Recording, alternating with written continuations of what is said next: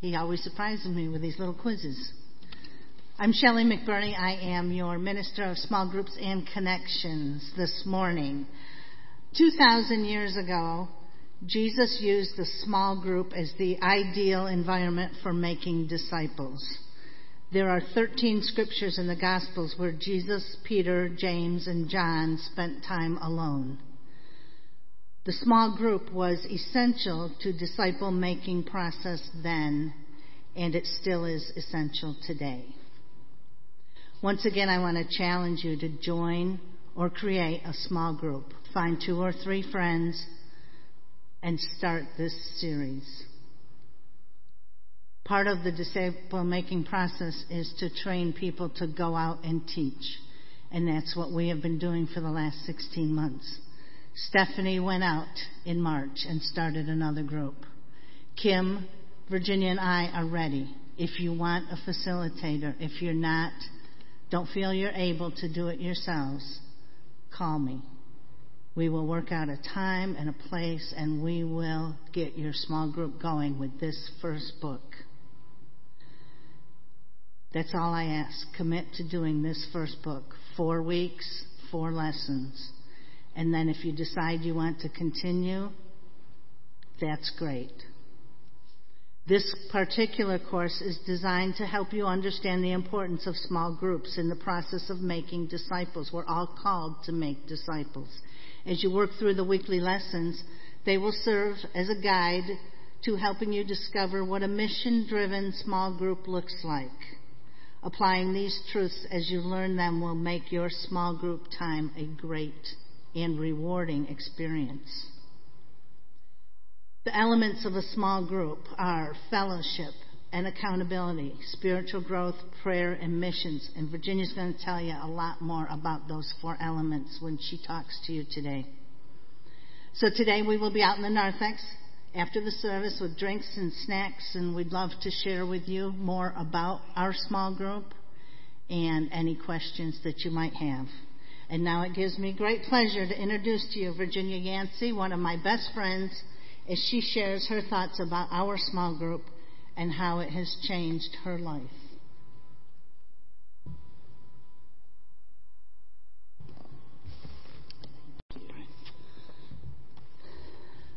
Hi. Everybody having a good morning? Good. Having a little trouble with my Bible verse, so just bear with me. Oh, one now's going to sing. Matthew 28. My goodness. There it is. All right.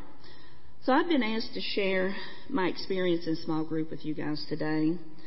Shelly and I had done an earlier small group together, but when she started this second one, we added some folks.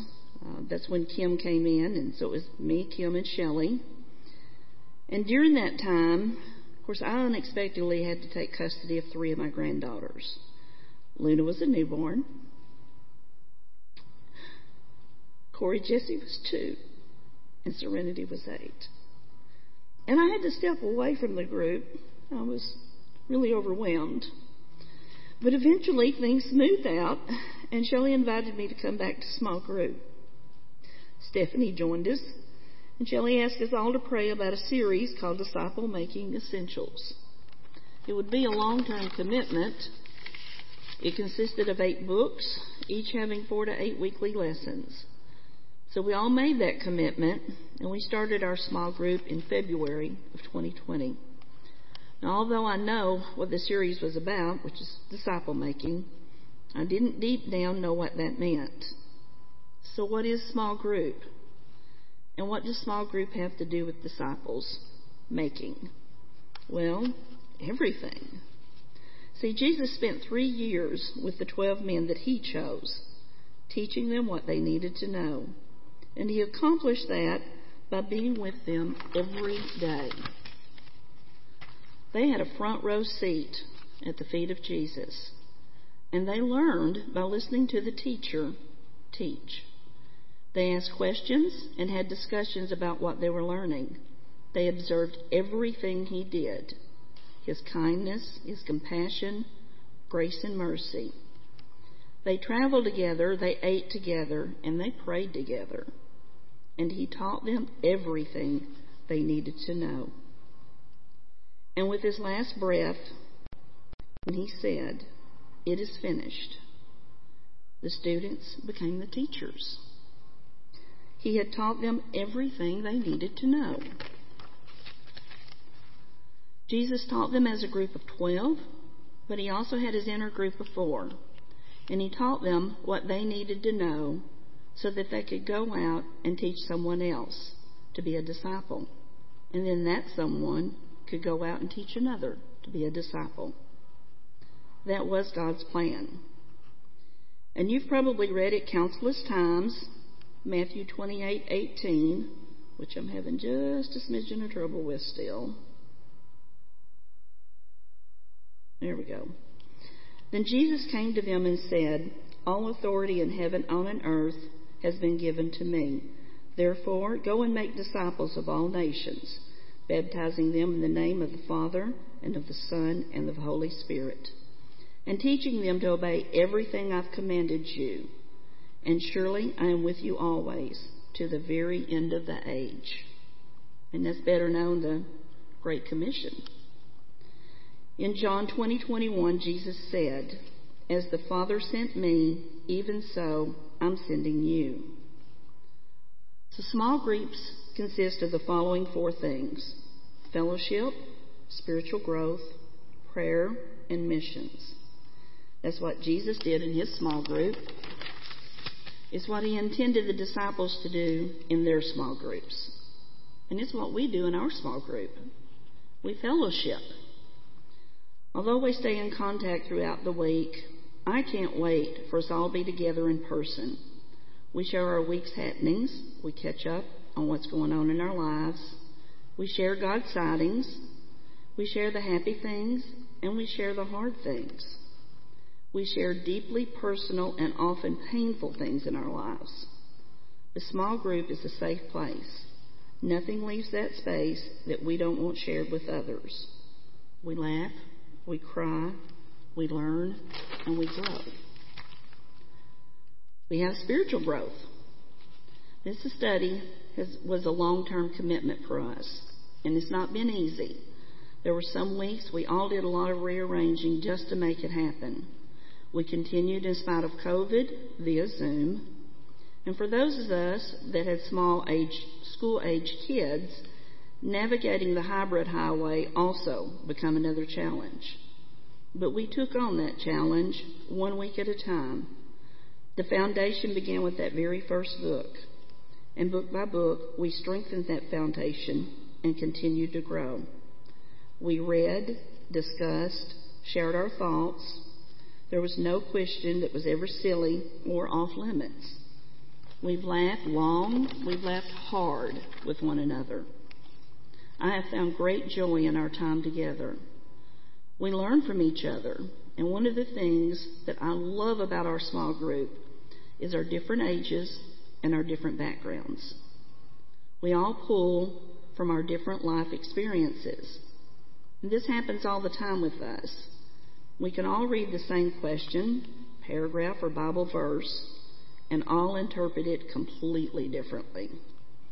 We have great conversations because of that. It opens us up to a totally different view on things. And then there's aha moments. See, for years I've been asking God to show me His plan for my life. I envisioned this big adventure where I'd get to do great things for God. But apparently, God had a different plan in mind for me. And one day during a small group, it just kind of clicked into place. I only had one thing to do in order to follow Jesus, Jesus and God's plan for my life. And it was so simple. Love one another. That's it. That's what God did and still does. He loves us right where we are. Everything starts and ends with love. We pray. We pray for each other, for others, for our families, for our church, for our church family. The list just keeps going. We praise God in prayer for all His blessings And we thank God for all He's done and all He's going to do. We do missions too. From really big things like feed the need to the small things like putting up or taking down holiday decorations around the church. Doesn't matter if you do something big or small, each act of service is helping someone else. When I started this series, I had a lot of growing to do. I had a lot of unexpected responsibilities in my personal life. I also have a job that's very stressful. And I wasn't ready to take on any type of leadership role here at Good Shepherd. Nor was I prepared to teach anything to anyone else. Just over a year later, the girls are back home in the custody of their mom, and mom and girls are thriving. I've gained back my time and the confidence to step up. I'm ready to teach as well as learn from a small group that gives me the honor of sharing that with them. I'm excited to do this series again. There's just so much really good stuff in there. I couldn't soak it all in. It's really powerful. And I could not have anticipated how much small group has changed my life, but it has. I can't imagine my life without small group and without these amazing and beautiful women that I get to do it with. They're my sisters, my friends, my mentors, and my prayer warriors.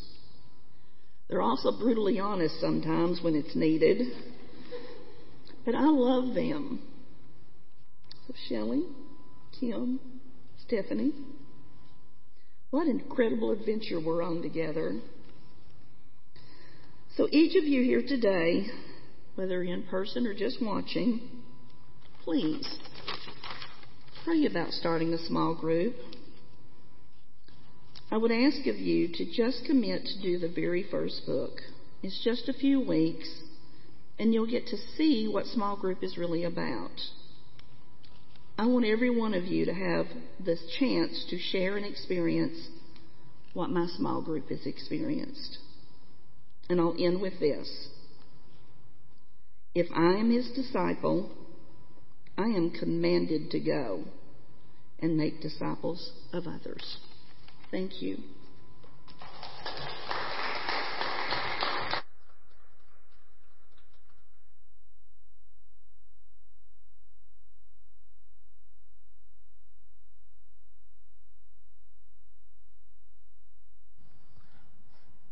Thank you, Virginia, so much. And uh, really, I want to say a bit of thanks to the entire small group that she's part of. Uh, hey, there's my mask I was looking for earlier. Yep. uh, they have led the way in this study uh, for us, the church. And uh, I know what you're on, what book five, about eight. They're in eight now. Wow. So they they're in the last one out of the series, and uh, I know I have seen a transformation in each of them, and what they are offering and doing for us as a congregation, and uh, and leading the way. So I just want to say a bit of thanks to them for that. So good morning, church. Uh, my name is Davis Taylor. For those of you that do not know me, I am the, I don't know, what is my official title? Finance and Facilities Manager. Uh, I like to call myself General Flunky sometimes, but that's besides the point. Uh, I am blessed and honored to be able to come today and bring the word to you. And so let us pray.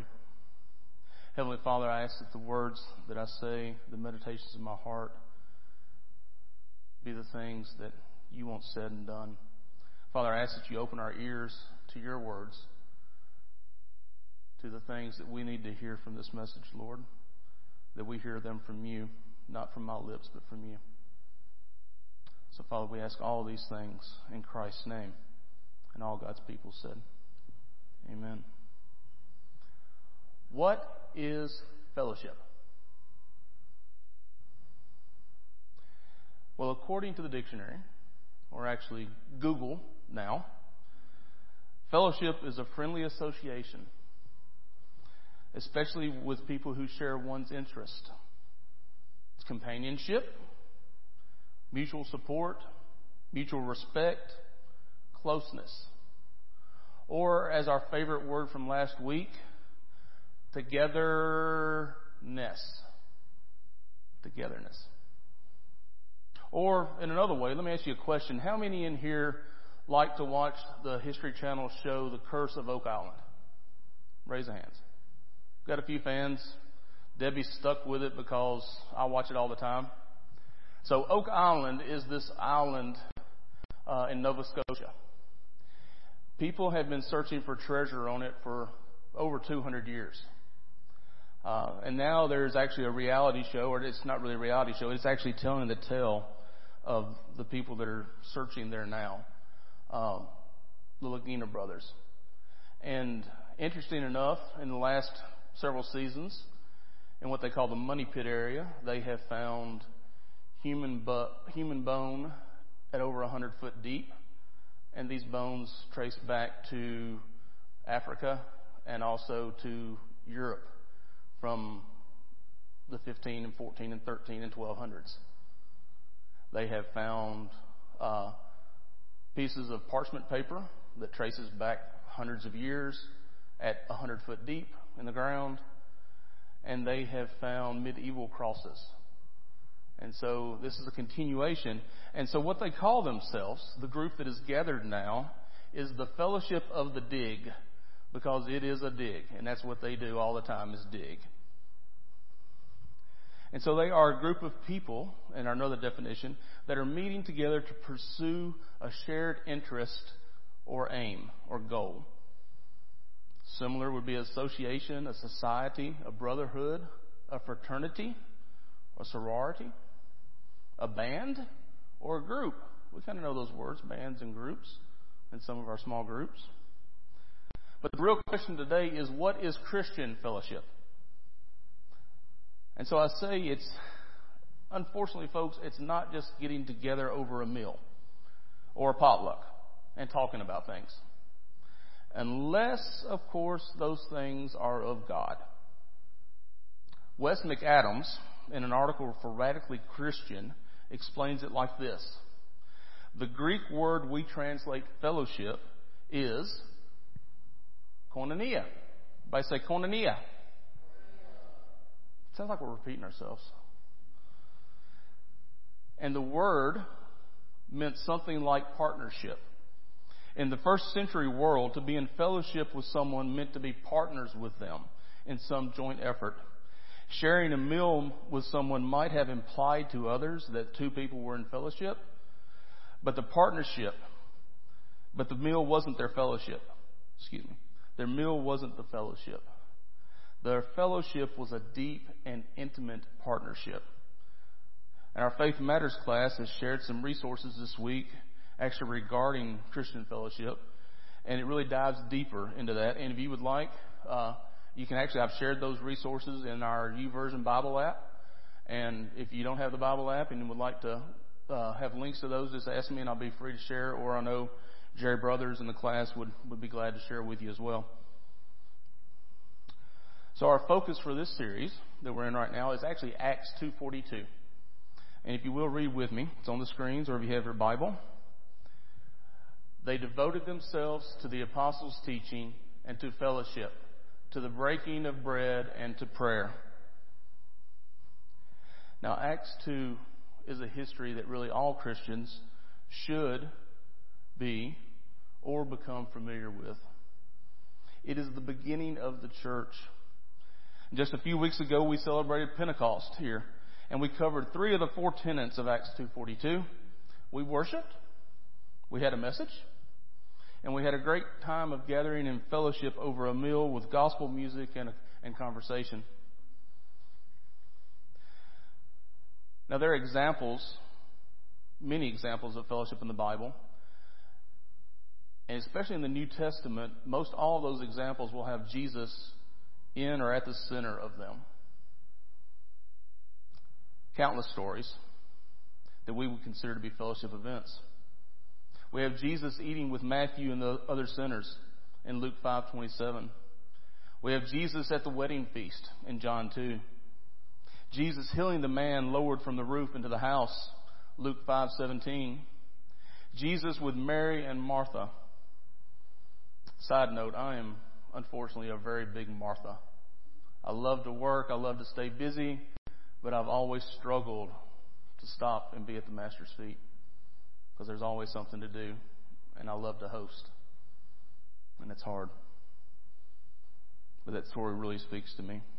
But that story's in Luke 10. And so I ask you, do you notice a theme when you think back through all of these stories?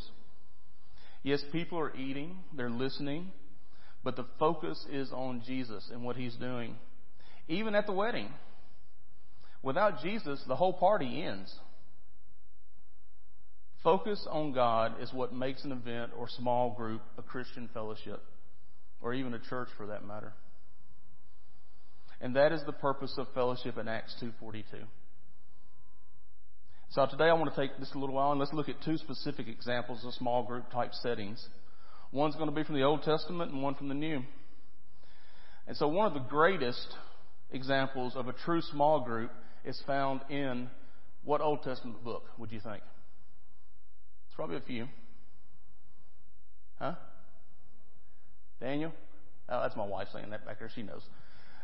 Daniel. Daniel. Uh, specifically starting in chapter 1, and that's where our focus is going to be right now. Now, I want you to understand, I could take the first three books of Daniel, and any anyone really could, and do a whole series on. So there's a lot of information here, but I do promise you this will not be one of my longest sermons ever. I know that's what some of y'all were thinking when I got up here. So, but in Daniel chapter 1, we find Nebuchadnezzar of Babylon. He has come to Jerusalem and besieged it. Judah is conquered, and Nebuchadnezzar is the earthly king above all kings. He rules everything. And so in the third year of the reign of Joachim, king of Judah, Nebuchadnezzar, king of Babylon, came to Jerusalem and besieged it. And the Lord delivered Judah into his hands, along with some of the articles of the temple of God. These he carried off to the temple of his God in Babylonia and put in, tre- put in the treasure house of his God. The king ordered his chief of, of the king ordered the chief of his court officials to bring into the king's service some of the Israelites from the royal family and the nobility. Young men without any physical defect, defect handsome, showing aptitude for every kind of learning, well informed, quick to understand and qualified to serve in the king's palace. He was to teach them the language and literature of the Babylonians. The king assigned them a daily amount of food and wine from the king's table. They were to be trained for three years, and after that they were to enter the king's service. Among those who were chosen were some for Judah Daniel, Hananiah, Mishael, and Azariah. The chief official gave them new names to Daniel, the name Belteshazzar. To Hananiah, Shadrach. To Mishael, Meshach. And Azariah, Abednego. The side note here, in the original Hebrew, Shadrach, originally named Hananiah, the Hebrew meaning is God is gracious. For Mishael, the name is who is like God. And Azariah, God is helped. That is important throughout the rest of the story. The meaning of their Hebrew names centered on the one true God. And for Daniel, his name meant God is my judge. So we continue now in verse 8. But Daniel resolved not to defile himself with the royal food and wine. And he asked the chief official for permission not to defile himself this way. Now God had caused the official to show favor and compassion to Daniel. Daniel then said to the guard, Please test your servants for ten days. Give us nothing but vegetables to eat and water to drink. Then compare our appearance with that of the young men who eat the royal food, and treat your servants in accordance with what you see. So he agreed to this and tested them for ten days. At the end of the ten days, they looked healthier and better nourished than any of the young men who ate royal food.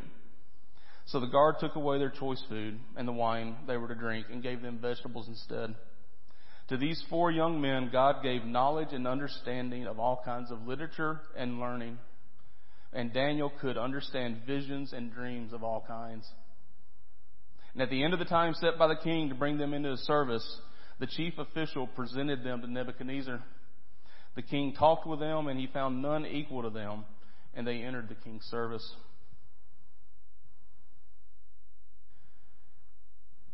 Moving on to chapter 2 in Daniel, we find at this point Nebuchadnezzar is distraught over a dream.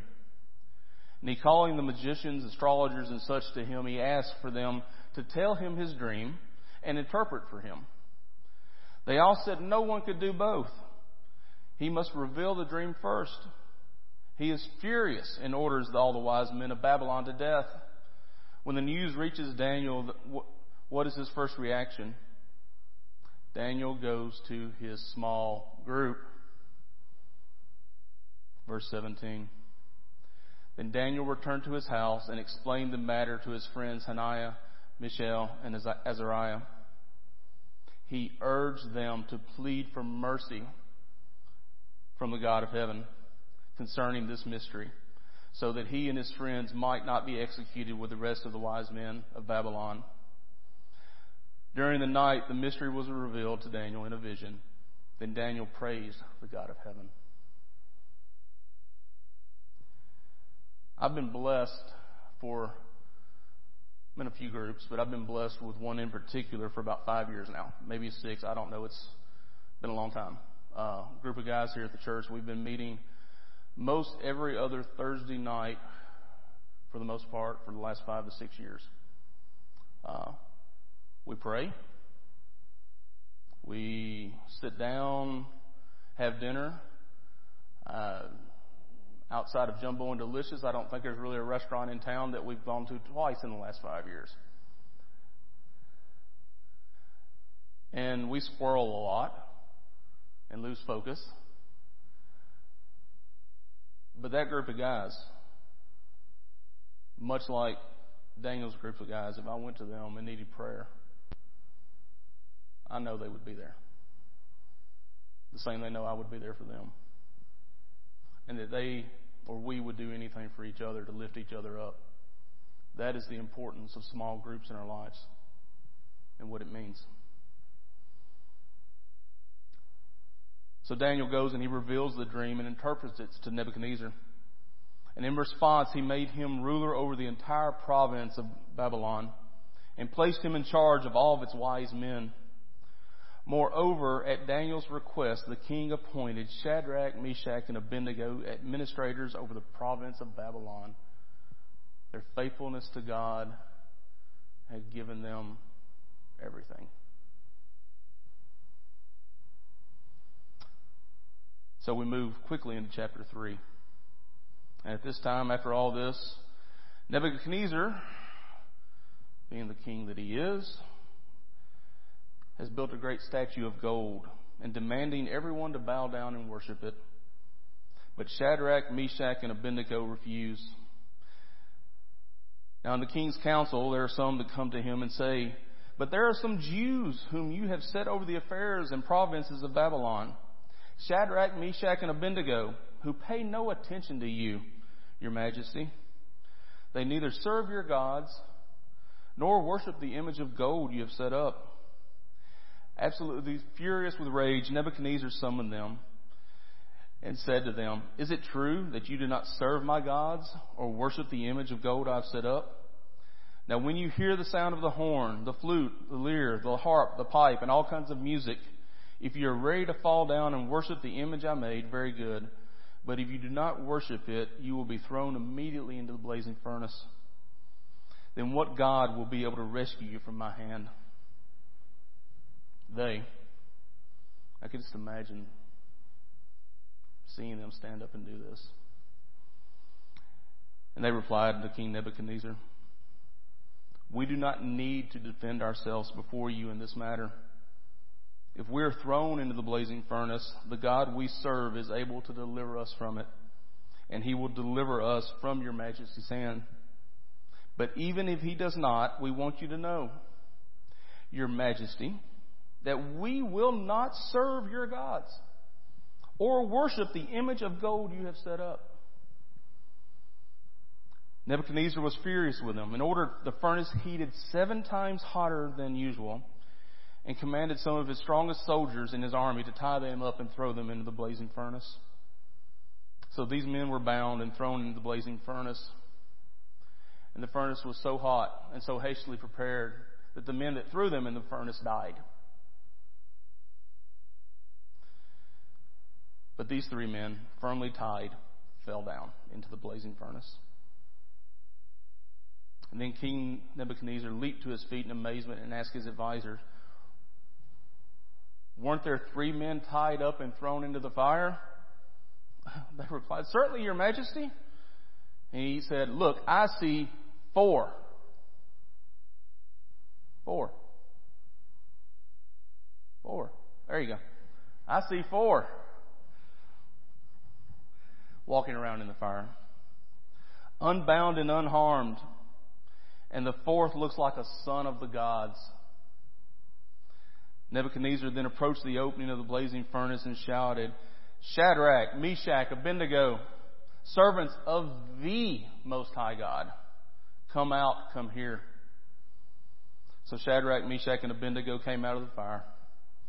Then Nebuchadnezzar said, Praise be to the God of Shadrach, Meshach, and Abednego, who has sent his angel and rescued his servants. They trusted in him and defied the king's command and were willing to give up their lives rather than serve or worship any God except their own. You see, there was another in the fire. They stood together, and their faith had saved them. Their names had said it all. Throughout their story, God was gracious. Who is like God? And God has helped. So we're going to move to the New Testament now, in John 21. And after the resurrection and the first revealing, this, this is kind of setting the stage. This is, like I said, post the resurrection. And Jesus has revealed himself twice already to the disciples and to the women. And unfortunately, the disciples are still lost, still not quite getting it. And they start to go back to what they had always known. And a small group had actually returned to fishing. And after being out all night and with nothing to show for it, well, let's pick up in verse 4. John 21. Early the next morning, Jesus stood on the shore, but the disciples did not realize who he was. Jesus shouted, Friends, have you not caught anything? No, they answered. So he told them, Let down your nets on the right side of your boat, and you will catch some fish. They did, and the net was so full of fish that they could not drag it up into the boat. Jesus' favorite disciple. I notice this translation I put down does not say the one he loved. It says it's his favorite. So, I mean, it's just, got a kick out of that one. But Jesus' favorite disciple told Peter, It is the Lord. When Simon heard that it was the Lord, he put on the clothes that he had taken off while he was working. Then he jumped into the water. The boat was only a hundred yards from shore, so the other disciples stayed in the boat and dragged in the net full of fish. So here goes Peter just like Peter. He's run off. He let everybody else do the work. But Jesus is on the shore. When the disciples got out of the boat, they saw some bread and a charcoal fire with fish, with fish on it. And Jesus told his disciples, Bring some of the fish you just caught. Jesus said, Come and eat. But none of the disciples dared to ask who he was, for they knew he was the Lord. Jesus took the bread in his hands and gave some of it to his disciples, and he did the same with the fish. Jesus will meet you where you're at. Let me say that again. Jesus will meet you where you're at. So, to wrap all this together, we're going to go back so we can kind of figure out how we got to this point in the sermon. Acts chapter 2. It starts at Pentecost. We remember the disciples gathered when the Holy Spirit descended upon them, And they all started speaking in tongues, where all who were gathered heard in their own language. Even so, to the point, some had said that they were drunk. And then Peter stands up. You remember Peter, the one that jumped in the water? Peter that denied Jesus three times to the crow of the cock? Jesus, or Peter that stood before Jesus just after those verses we read from John the same Peter that stood there and Jesus said, not once, twice, but three times, Feed my sheep. This Peter, this Peter that has struggled throughout the New Testament with following Christ. This Peter stands up. He stood up with the eleven. He raised his voice and he addressed the crowd. Fellow Jews and all of you who live in Jerusalem, let me explain this to you. Listen carefully to what I have to say. These people are not drunk, as you suppose. It is only nine in the morning. And he reminds the crowd of the words of the prophet Joel. Then we're going to skip down to verse 22. Fellow Israelites, listen to this, Peter continues. Jesus of Nazareth was a man accredited by God to you by miracles, wonders, and signs which God did among you through him, as yourselves, you yourselves know. The man was handed over to you by God's deliberate plan and foreknowledge, and you, with the help of wicked men, put him to death by nailing him to a cross. But God has raised him from the dead, freeing him from the agony of death, because it was impossible for death to keep its hold on him. And then Peter goes into words from King David explaining all of this. We pick up in verse 32. He says this God has raised this Jesus to life, and we are all witnesses to it. Exalted to the right hand of God, He has received from the Father the promised Holy Spirit and poured out what you now see and hear. Therefore, let all Israel be assured of this God has made this Jesus, whom you crucified, both Lord and Messiah.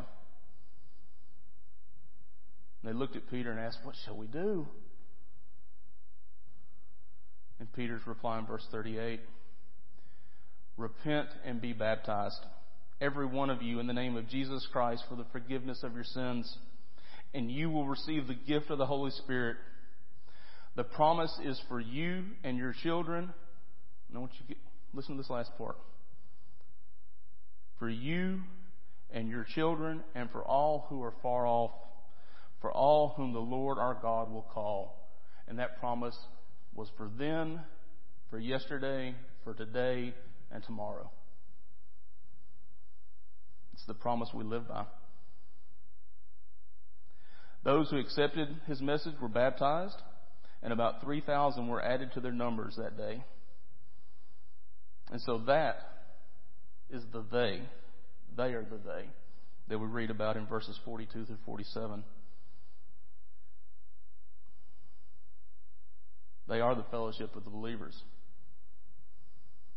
And that, and that is the gospel. That is the foundation we stand on today. Someone ask Dana. if She's ready. Come on up, Rick. It's the question I have for you. Are you in the fire? I encourage you to find a small group willing to be open and honest that will stand in faith with you. If you're in the fire, God will stand with you. Are you full of uncertainty, even though you know that God has been there before? Find a small group that will pull extra weight when you're swimming in expectation. Jesus will meet you at your lake shore. Christian fellowship, no matter the fun, the food, or event, revolves around a relationship with God. Let us each get back to making God our focus in everything. And all the glory to God. Amen. Now, we're going to sing our last hymn here. And there's a piece that you all have options. You can stand and sing, which I encourage you to. If you're struggling and it's been a while and it's been a long time since these rails have been open over the last year, but if you want to come to these rails, they are open. We just ask you to give each other space. Or you can stay seated in your pew and, and pray and ask God to comfort you and come to you. And that's what I'll be praying for for each of us. So, as we prepare. As you're able, stand with me as we sing our closing hymn today. Blessed be the tie that binds.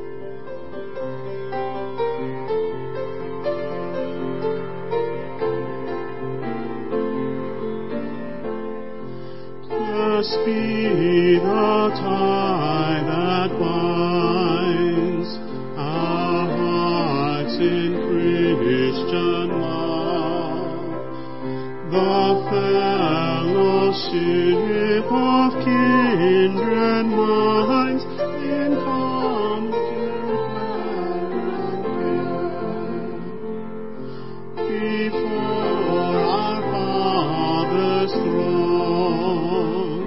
we pour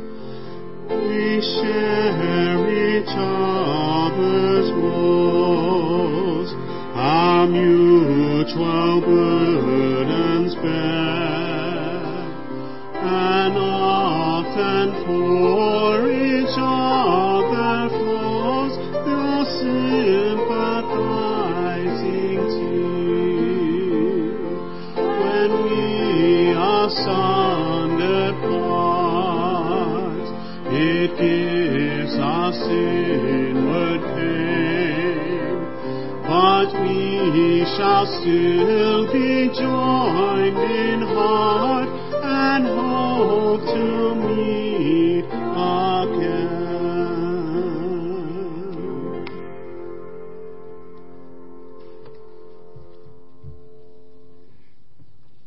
Our reading this morning comes from Psalm 133. Look at how good and pleasing it is when families live together as one. It is like expensive oil poured over the head, running down onto the beard, Aaron's beard, which extended over the collar of his robes. It is like the dew on Mount Hermon, streaming down onto the mountains of Zion because it is there that the Lord has commanded the blessing, everlasting life.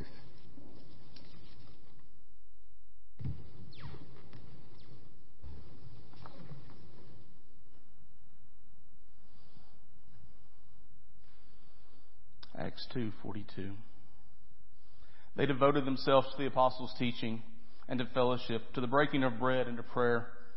Everyone was filled with awe at the many wonders and signs performed by the apostles. All the believers were together and had everything in common. They sold property and possessions to give to anyone who had need. Everyone, every day, continued to meet together in the temple courts. They broke bread in their homes and ate together with glad and sincere hearts, praising God and enjoying the favor of all the people. And the Lord added to their number daily those who were being saved. Father, open us to your ways. Bring us back to your basics. For your glory, Lord, let us include you in all our fellowship and center ourselves around you. So go forth, people of God. Remember who and whose you are. And know God's presence in all you do and keep his presence in fellowship with you wherever you may be. For we are Good Shepherd United Methodist Church, a fellowship of the Lord Most High. Amen and amen. Go with God. You're dismissed.